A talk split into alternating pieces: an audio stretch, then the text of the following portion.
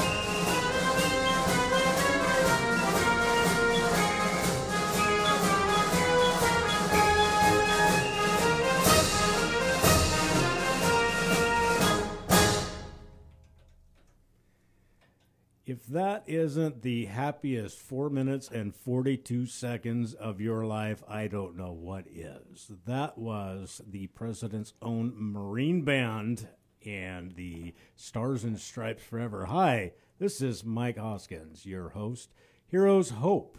How's everybody doing this Red Shirt Friday? We have a guest this week, Mr. Fred Bergeron. How are you doing, Fred? I'm doing great, Mike. How about you? Amazing. So Fred is former Navy. He is a Seabee, 12 and a half years. Yeah. That's correct, Michael.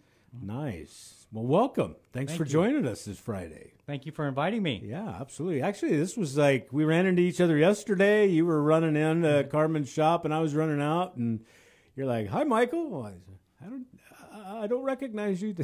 You had your face mask on, so I didn't recognize you. Correct. So we actually had somebody cancel for this week. So. We had an opening for you. And yes, and I appreciate it. Yeah, we appreciate you being on short notice. So tell us a little bit about yourself. What brings you around these parts? Well, you mentioned me being a Navy Seabee. I'm a second-generation Navy Seabee. My father himself was in the Navy, and when I was contemplating my military career, he said it didn't have to be in the Navy, but he actually convinced me to join the Seabees, just because of what I was interested in. I was interested in being a mechanic. I liked being around the equipment and things like that, even though he was a builder. So I got hooked on the Seabees and, you know, followed in his footsteps. So and I loved every minute of it. In my last year in the Navy, I actually spent my last tour of duty in Rota, Spain. Okay. And that was probably my nicest tour of duty since I was in the Navy. Yeah. All right. So 12 and a half years you did that and enjoyed every minute of it. And you said you got out. What got you out? Well, with the particular rate I was in, or some places call it the MOS, it was just hard for me to make rank. As hard as I tried, it just wasn't working out like I wanted it to. I mean, that was really, if I had any setbacks in the Navy, that would have been it. Other than that, the rest of my career was great, Michael. Yeah, my younger brother, he actually did 22 years Navy and retired out. So, not the easiest of military. You guys spend a lot of time out to sea and doing all kinds of fun stuff. Seabees, you guys do a lot of fun stuff. Right. Tell our audience. So a lot of them may not know what a Seabee is. I mean, they may see the stickers and wonder, what is it? Tell exactly. I know the motto. Mm-hmm. Tell them your motto and tell them what you guys really are known for. Well, the motto for the Seabees is we build, we fight, and it's actually a takeoff of the letters C and B for construction battalion. And I have kind of a funny joke, Michael, when I describe the Seabees. I tell people it's not, you know, we're not the Navy people that you see on the ships. I said, we're land-based, we're ground pounders. And the funny story I like to tell people is the only time we see water is if it's raining or we're taking a shower. That's really how I relate it. Yeah. And, so you guys, like, I used to love watching because you guys got the big giant land movers and they're all up armored with 50 cals on top. And like, so imagine you're on a construction site in the middle of Daytona when they're moving all of the earth out here, say like down off a 95 where they're doing a lot of the construction. You see the earth movers out there, people. And now just imagine these earth movers, like with heavy, thick armor and guys in full battle rattle. And they got 50 cals mounted on top. And these guys are literally, like, they will be in firefights while they're building up berms so that the troops can come in and be safe. So these guys are, like, the first ones in there setting up so that we can come in and we can set up the forward operating bases, the contingency operating bases. So it's not a light duty job. Correct. Seabees are pretty hardcore when it comes to the Navy guys. Oh, I mean, and just like any other branch of the Navy, definitely have to be in shape, you know, especially with a lot of what we did, you know, believe it or not, even though we use a lot of heavy equipment, there was a lot of manual labor involved as well. Yeah, definitely. You know, like my dad, you know, I'm helping with some construction sites, and occasionally we hit that wrong nail, right? You know, as you're using a hammer. Yeah. So that wasn't very fun either. No, exactly. So after you got out, you have quite a story. So I've gotten to know you some. We met at Million Cups here in Daytona Beach. It was my first Million Cups, and we talked a little bit, and we kind of share some commonalities between us. Right. So tell us a little bit about your story after getting out of the military. Well, I went to college, used some of my GI Bill, and I had a couple of jobs, and then I had a job working in a tire factory, and on Valentine's Day, I got the rug pulled out from under me, and I heard those infamous words someone wants to hear, and that was, "Fred, you're fired." Mm. And it was from that point forward that my life went downhill from there. And believe it or not, Michael, I ended up homeless, but I was homeless with a job. Wow. And how that happened was the only job I could get was making about $16,000 a year from about a $45,000 a year job. So I had to do what I had to do, you know, and I ended up losing my car, my home, ended up sleeping in tree houses, Salvation Army, my car, you name it. I was trying to do what I could to survive. Wow. Now, I mean, there's a lot of opportunity out there for veterans. Most people are thinking, well, what about HUD-VASH or what about some of the other programs? But what a lot of people don't understand is for people that don't retire out, there may not be, or if you don't have a veterans, a VA claim, there may not be opportunities like that. So you probably had some struggles trying to find some processes. I did, and it didn't really come to me until I got back on my feet that there were these programs available. I'm going, where were these programs, you know, when I really needed them? But now I kind of use that as a crutch because I'm a homeless advocate. I kind of use it as a crutch in my story when I do presentations and let people know, you know, these options are available. We have the Salvation Army. We've got the United Way.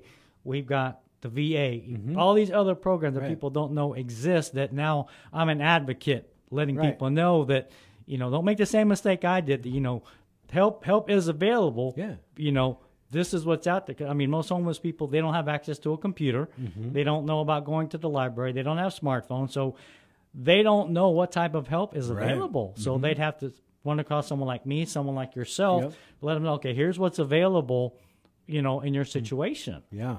So something you said when you started that process out right there, you said, when you're speaking, and that's something that fascinates me. So here's a guy. Now, people think homelessness, these people choose to be homeless. They're going to be stuck out there. They're never going to do anything with their lives. They're probably drug addicts. They're probably alcoholics. And you said, when I'm out speaking as an advocate. So talk to us about your speaking, because you've actually turned this negative part of your life, this struggle, this trauma, you fought through it, you got through it, and you turned it into something where now you are actually out and you are in the community and you're speaking to people. So talk to us about some of the places you speak and the things you speak on. Well, my speaking started when I used to work at the Holly Hill Chamber of Commerce, and my boss at the time knew my story, and she heard me tell her that I wanted to be an advocate. And she said, well, have you heard of Toastmasters? I said, yes, I have. And I said, I didn't really think I needed. She said, well, if you're going to be an advocate, you're going to be doing a lot of speaking. So I highly recommend joining Toastmasters. So that was why I joined, was for the whole advocacy thing. And lo and behold, it paid off because I spoke at Elevate Daytona back in July of 2018. So 2 years ago, I believe it was, and told my story and made a difference. And how I led into my story was I've got 2 college degrees. I'm a military veteran, and I'm a business owner, and I was homeless. And I was trying to make the point that homelessness can happen to anybody. It's not a choice. With me, it was circumstance with me. And I was just trying to get people out of that stereotype. Is yes, you may see these people on beachside, sleeping under a pier, or begging you for food that when they really want is money. I wasn't that guy, but I was just trying to make that point that not all homeless people are like that. Look past that. You know, put yourself in their shoes for a minute, that this can happen to anybody. And apparently my story made a difference, because I had people coming to me after my Elevate speech going, number one, I loved your speech. And like, number two, they say, I ran across somebody at the 7-Eleven, and, you know, he was homeless, and I remembered your story. And, you know, they said, I almost stereotyped him, but they said, your story really meant a lot to me, that I actually turned it around and say, how can I help you? You know, what do you need? Yeah. You know, and said, I walked them in the store, just like you said, you've helped other people before where you won't buy them food, but you'll bring them in the store, have them pick something and buy the food to know that they're legitimately hungry. Right. So they said, your story inspired me that much where I do the same thing. They said, just a random act of kindness. And I said, yeah, and it's also called the snowball effect. You do that once, 100 people will find out, and 100 more people will do it, you know? Nobody wants to be left out of that process. Correct. That's one of my favorite things when we were making the sandwiches here over the past few months during this whole crisis. So my buddy Diego, he's former Navy also, and his 2 boys, Samuel and Kyler, they helped make sandwiches, and they would bag lunches, and we would video them, you know, and show people. And we got from those videos, we got more volunteers or more donations because people saw two young boys volunteering, and it just stirred something up in their hearts. It's like, if them kids can do it, I can do it. Mm-hmm. And it really moved the people to do that. So nobody wants to be left behind when you're doing something that feel good, you know? Right. So, so you're speaking around here, you're doing advocacy. We have quite a homeless veteran population here, don't we? Yeah. And people don't realize that. And really the only way you're going to know is if you ask them. Exactly. Some people have been surveyed. Mm-hmm. Some people choose not to answer. So it's just a mixture. I mean, that's how I found out about you and your story, mm-hmm. that we related, just running into people and just asking them, just introducing yourself. And the story will come, Michael. I found out you don't really have to be nosy. The story just comes into place when you build rapport with somebody. Right. You know, that's how you and I found out we were both veterans and we had similar stories. Yeah. So that, just go out there and just mingle and just get to know somebody. Don't cast any stones. No. Don't do any prejudices. Just get to know them, and you'd be surprised what you'd find out about these people. And you know, we got to cut the stereotypes. We can't be judging people. We're not in that place anyway. We're not the judges. Correct. Our jobs here is to be compassionate, mm-hmm. to look out, to make sure we're taking care of each other. And I love what you're doing. Mm-hmm. And not only are you an advocate in this community, not only are you working with homelessness, mm-hmm. using your experiences, your hopes, and your strengths to reach out and to do these things, but you also, now you own your own business. Yes. You started your own business, and it's like, talk to us about your business. Well, it's funny you said that because part of my business is real estate. Right. And, you know, I do real estate sales, I do credit repair, and I do real estate photography. And with the real estate sales, I don't know if you really want to call it my tagline, but I like to tell people I'm on the other side of homelessness now. Yeah. You know, now I'm helping other people find homes. So now it's kind of an oxymoron, so to speak, you know, that I'm literally on the opposite side of homelessness now. I'm trying to help people find homes. And that's one part of my business. And I got interested in credit repair when a friend of mine showed me the business model. And I said, you know, this makes sense because I run across a lot of buyers who have less than stellar credit. Mm-hmm. Wouldn't it just make sense if I implemented this into my business model, mm-hmm. and I can kind of kill two birds with one stone. Mm-hmm. I can help them fix their credit and help them get into a home at the same time. So it just made sense. And my other passion is photography, mm-hmm. and I've started to delve into the real estate side of it. I love photography. If you've seen some of my photos on Facebook, I love taking night photos, things like that. There's just something about taking photos at night that just pops. And I was telling some friends of mine I met at a networking event, that's also a different perspective. Yeah. You know, people don't see that perspective when you take pictures of properties. And I was like, hey, people are in the houses at night too, not just during the day. Right. You know, you've got to show that perspective. Yeah. You've got to show that perspective too. And the name of my business is called Norgreb Ministries, and it's my last name backwards. And I came up with that name, and the R and the E in the first part of my business name stand for real estate, because I believe I'm a real estate educator. Okay. You know, not a real estate salesperson, not a real estate agent, but a real estate educator. I'll educate you on the buying and selling process. I'll educate you on credit and finances, what you need to do to get that home, you know, what you need to do to prepare your house to sell and things like that. And as a photographer, I can say, okay, if you want me to take photos of your house that look really good, you know, declutter your home, you know, or here's a before and after picture. Here's a house that, you know, with photos with dishes in the sink or ones that don't have it, you know. Right. Try to make my job easier too, but I also try to educate them too so that they know I'm not there for your money. I'm there to help you. You know, I'm there as a consultant or as an advisor. You know, I'm there to help you. I'm not here to take your money. I'm here to help you make one of the biggest decisions in your life, and hopefully I can put you on the right track by steering you in the right direction. Okay. What inspired you to work towards real estate? Well, for one thing, we're in Florida where real estate's booming, but it was the fact that I could set my own hours. Mm-hmm. I'm my own boss, because when I was working in corporate America, I got turned down for so many promotions. I've got 2 college degrees. I got my military experience, and it just seemed like no matter how hard I tried, I kept getting turned down, or the people I was training would end up getting the promotion over me. I'm like, no, this can't be. So I came up with a saying, Michael, and that is, if I can't be my own boss, be your own. Mm. I like that.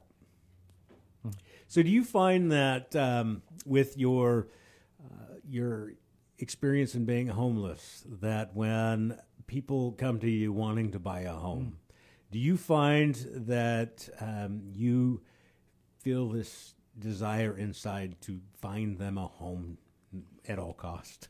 Yes, and I mean, I only use that story if I absolutely have to. Mm-hmm. I don't use it every day, but if I'm in a situation where just people are on the fence, or like with this whole COVID-19 thing going on, you know, or they're giving me a sob story, mm-hmm. I'll give them my sob story. You know, mm-hmm. not to try to one-up them or anything, but mm-hmm. I'm just saying, okay, I know you've got a story, but wait till you hear mine. Mm-hmm. And then that will really build the rapport and then really kind of smooth things out, mm-hmm. you know. So, you know, I'll let them talk, and then I'll tell them my story, and then sometimes their eyes get like this, and they're like, you were mm-hmm. homeless? Yeah. And they're like, yeah, but look at you. Look how you're dressed. I said, hey, don't judge me by how I'm dressed. I said, just, I'm letting you know, I've been in your shoes before, so mm-hmm. I can relate. So then they kind of backtrack a little bit, like whoa, and then they're going, okay, well, talk to me some more. So I've had some pretty good relationships just from letting people know my mm-hmm. my story, you know. Right. So, you know, every story they give me, I tell them mine. Good. I like that. So obviously we're Heroes Hope. Our job here is we're offering hope. That's our goal, and we talked about this before. Right. So I always say that if I make a difference in one person's life today, then I'm good. That's mm-hmm. that's all I desire to do, is make a positive impact in just one person's life. Now, if I affect more people than that, then great. But that's my goal every day, is to make a difference in one person's life. And you said mm-hmm. you were talking recently with some people, and that's exactly what you guys were talking about also. Right. And it's funny because you talked about Carmen, mm-hmm. how we ran into each other, and I did an interview with her a week ago. Yeah. On the 3rd, and something we talked about was our passion, mm-hmm. and she talked about my story at Elevate, and then I'm speaking again, and I told her about her interview with Johnny McGill, mm-hmm. who we both know from One Million Cups as well, and the Daytona Chamber, mm-hmm.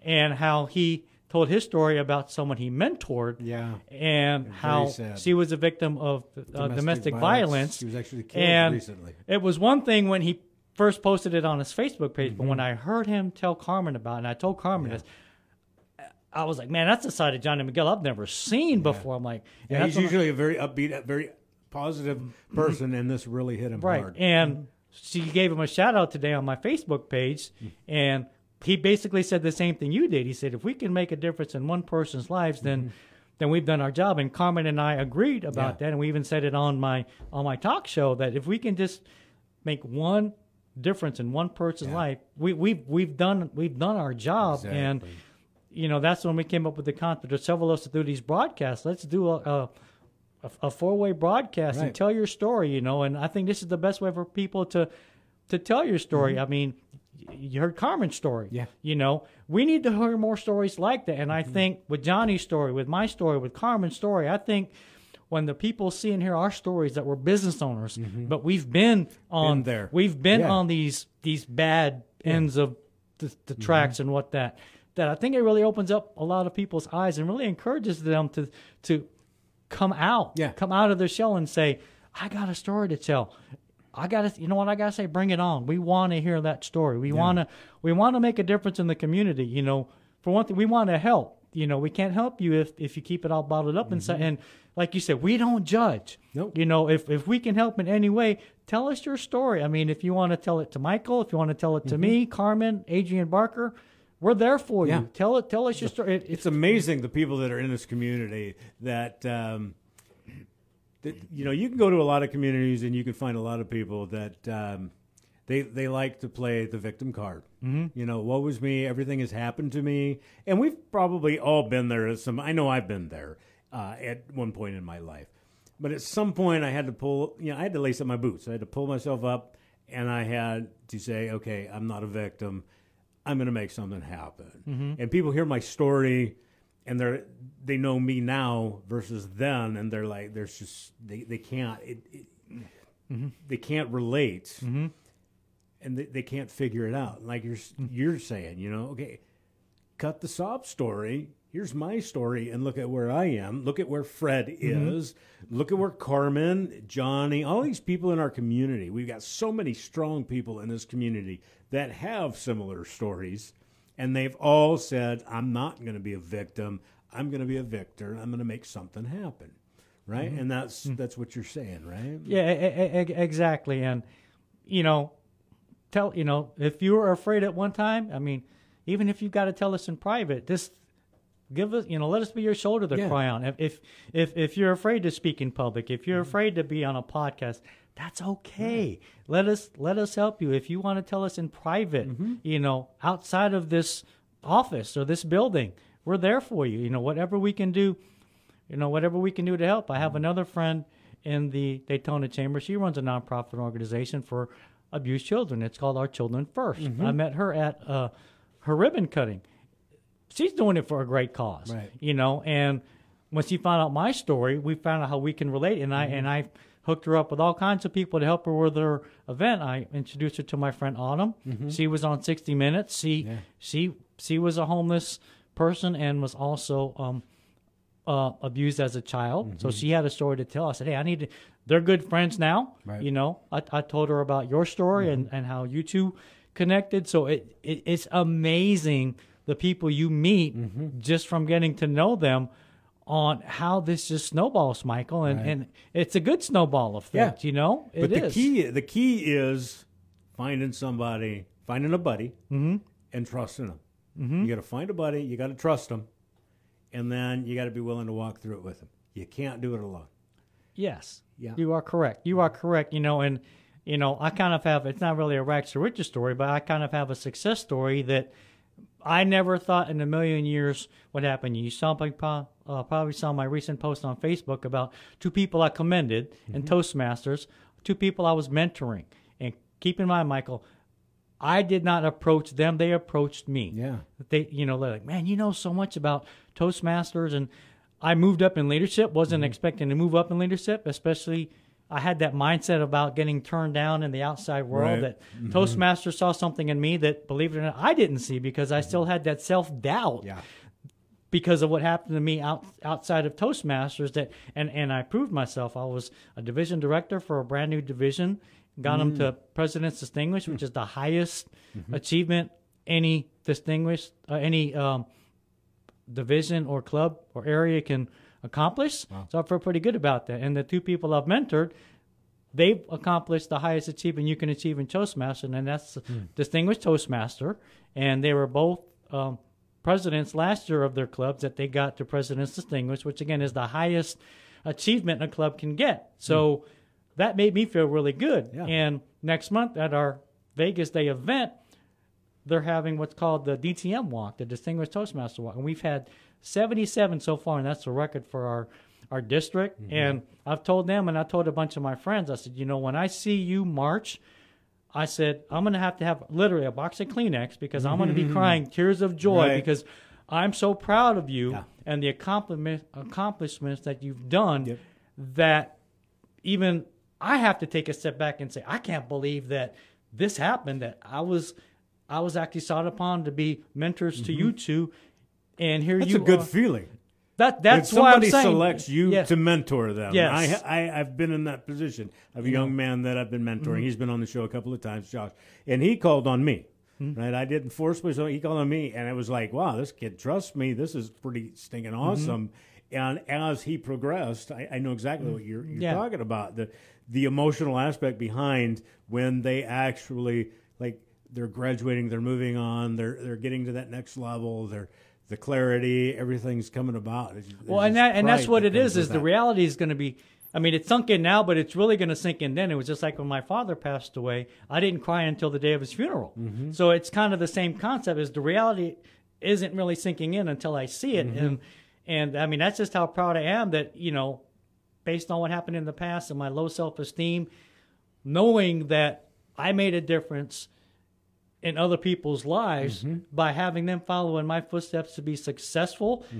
And believe me, these two people I mentored, Michael, were very easy. They, they were never resistant. They worked with me. But here's the biggest reason why I think they were as successful as I was. We all had the same vision. Mm. We all had the same vision. So it was very easy to mentor them. Right. We all had the same vision. We all had the same end results in mind, the same goals in mind. Yeah. So it was very easy to mission. I just had to steer them in the right direction. And you know what, Michael, they rolled with it. They rolled with it. I showed them the way, and they excelled in it. So, and that's a good feeling for me, knowing that, you know, they came to me and that they accomplished at the top of their game and then some, and they're both district leaders in our Toastmasters district. So that's a good feeling. That's a really good feeling. And one of my mentees even did a speech, because I sent him and my other mentee an email. I said, okay, I've mentored you. Now it's your turn. You know, I feel that they're at that level and now. I do the same thing. I feel that they're at that level now. It's your turn. I said, I will always be your mentor, and you will always be my mentees. But now it's your turn to be the mentor. It's your turn to make a difference. I said, I've seen the improvement in you. Now it's your turn to do the same thing. And one of my mentees actually did it as a speech. It was very touching. He gave me a shout out. So that makes me feel good too, that, you know, he put a lot of it on me as helping him to get there. And that makes me feel really good, because the way I look at it is, he didn't really have to put me in the picture. I just wanted people to think that he did this, whether he did it with my help or not. People saw a difference in him a year and a half ago than they did now.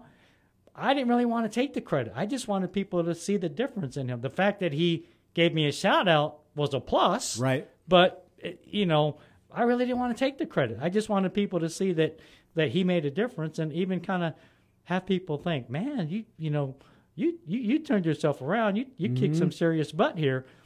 Just having them think that maybe he just kind of did it on his own. But, you know, I'll take credit if you give it to me, but I don't expect you to give it to me. And I'm not gonna, I'm not one to brag that, you know, not looking for, you know, that hey, I was the one that, you guys saw the accomplishments. He did that. I just pointed. And he went the right way. Is all I did. Follow my footsteps. Yeah, so, you know, that's all they did, Michael. Imprint, you know? I make the imprint, and you just step where I step. Pretty much, yes. So let's get back a little bit to the process of transitioning from homelessness into housing. So that can be a process. I know when I was going through that struggle, when my wife and I were going through that struggle, it's not necessarily always easy. So there are organizations that help with that process. What organizations do you remember that helped you with that process? The biggest one was the Salvation Army, and I was living in a different state at the time, and they actually charged just a few dollars a day to actually charge to stay there. But because I had a job, I could book it, and then after a week you had to leave. So I'm like, well, I'll sleep in my car for a week and then come back. And I actually made some pretty good friends, and I actually helped a guy who was homeless. To this day, I helped get him a job. I was doing part-time work as an auction car driver. Oh. And I found out he just didn't own a car. He couldn't afford it, but he had a license. And I took him there one day, and he hit it off. I says, now, I do need to let you guys know he doesn't have a car, but he's a good person. He's got a driver's license. He's got a clean record. To this day, they love him. They you know, because he's very helpful, and we've lost touch, but the last time I saw him, he said, man, I got to thank you for helping with, you know, get that job. I say, no problem. I said, I just felt that I owed it to you. And he hadn't had a job in like 2 or 3 years. So he absolutely loved it. I mean, the pay didn't even matter. It's the fact he was getting a paycheck. Yeah. He didn't even question the amount, and the fact that he was doing it on a consistent basis, you know, even though it was once a week, he loved it. He loved doing something he liked doing. He was getting a paycheck. You know, and he knew that he was slowly going to get himself out of there. And with me, because I was working, an opportunity came into place where I got a job promotion doing something else where I was working at. It was required me to be on the road, setting up stores for Office Depot. And so my income like tripled based on that type of work. And I used that to my advantage, started setting the money aside, build my credit up a little bit slowly, and I found this real inexpensive apartment to rent that was very reasonable. And then later I got a job working as a government contractor. So like you said, it was a process. I mean, and plus the fact that when I'm bound and determined to do something, I'm bound and determined to do something. You know, I'm going to make something happen. It may take me a month. It may take me a year. It may take me 10 years. But by golly, I'm going to accomplish it one way or the other. So I was just bound and determined. For sake of embarrassment, Michael, you know, I was like, this can't happen again. I got to do something to dig me out of this hole. So I was just determined to get me out of this homelessness, and I took advantage of the opportunity. got myself out of it, and you know, hopefully I don't ever get back to it. But you know, that's why I have a story to tell. Is it can happen. You know, don't take it for granted just because you got a good paying job. If you're not prepared, it can happen to anybody. You know. Yeah, and I remember that feeling because we had actually moved back to Washington State, and we were actually sleeping on the floor in my sister's house. And I woke up on my birthday, and I ended up getting some VA back pay.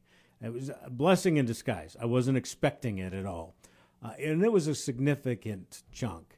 And I just remember that when I saw that. Now, you know, me being at that time a guy in the world that, you know, I love motorcycles, I love cars, I love all of these, you know, worldly things. But I'm sleeping on my sister's floor. And it was humiliating.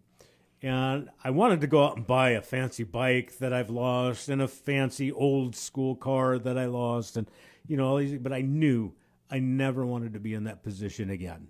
And so we actually decided at that point, like, these are what we're going to do. We had gotten ourselves majorly into debt. We had gotten ourselves in a, you know, just in a bad place. And so we decided at that time we were going to pay all of those bills. We were going to get a house, and then, so we got something to rent, but then we went and we bought ourselves a fifth wheel trailer and a pickup truck. And I told her, so we are never going to be homeless again, even if we got to drag our home around with us. And that was the starting point. And that was in 2015.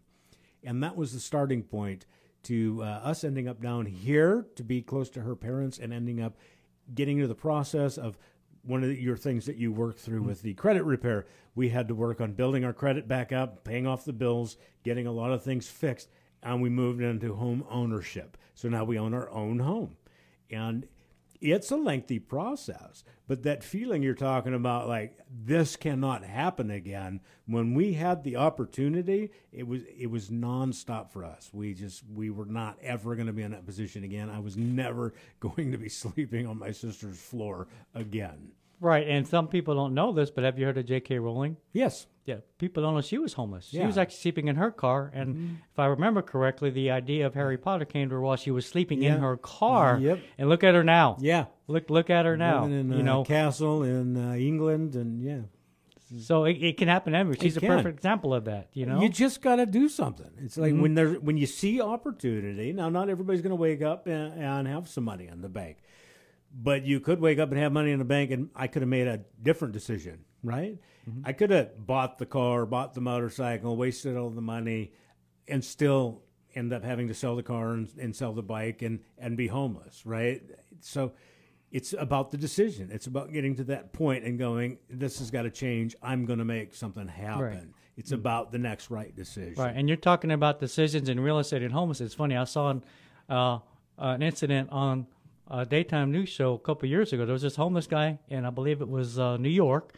He was walking down the sidewalk, and he saw this check for something like $10,000. And he was homeless. Yeah. You know what he did? He went back in the bank, turned in that check, and said, I found this in your front door. Yeah. And what happened was it was a real estate broker who was going there to cash her commission check, and she dropped it, and she didn't realize she dropped it. Mm. So when she commended this guy, and I think they were on a radio show, she ended up hiring him as a real estate agent, and they were coming up with game plans to help the homeless with homes. So now she gave him employment based on his honesty as a homeless person. So, again, there goes that stereotype out the door about all homeless people being worthless or panhandlers and things like that. That's a perfect example of making a difference right there. You know? It's the next right choice. Mm-hmm. And if you step into the right choice, the blessings tend to follow. Yes. So we're coming to the close of our 40 minutes here, getting ready to transition over to Mr. Alex Zinnick, who's in the house. So one last question. There's going to be somebody out there that's listening, whether it's an individual that's homeless or struggling, or a family member that knows somebody that's struggling. What is, if you could give them one good, solid piece of advice, what would you tell them right now if they're listening? I would say, don't take things for granted. You know, expect the unexpected. Don't Don't think that just because you've got this good paying job that you're not going to, you know, prepare. Set that emergency fund aside. I learned a lot of this from Dave Ramsey, too. Yeah. Prepare yourself for the unexpected. And I really think that this whole COVID-19 experience was a wake-up call for people. So kind of treat it like this whole coronavirus thing, you know. Be prepared for the unexpected. So if something does happen or you get the rug pulled out from under you, you know, you don't end up like I was. You don't end up homeless and people going, what, you had a college degree and you were homeless? Yeah, because I took it for granted. Exactly. So those are my exact words, Michael, is don't take things for granted. How do people get a hold of you, Fred? They can call my cell phone number at 386-405-4455 or my email address at fbergeron, the number 2, at gmail.com, Michael. Awesome. We'll post that in the comments in the Facebook Live also, as well as on our Arrows Hope Network. Thanks for hanging out with me for the past 40 minutes. Appreciate it. All right. Thank you very much. Thank you. Yeah.